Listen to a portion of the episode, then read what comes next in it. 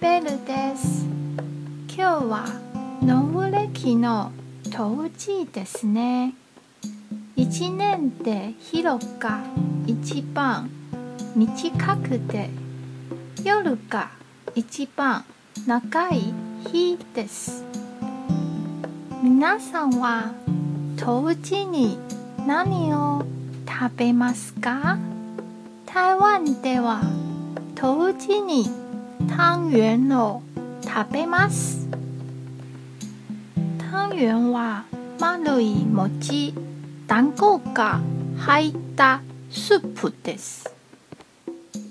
冬至に丸いものを食べるのは良い運がめくってくるという意味があります。今日私は湯圆かぼちゃスープを作ります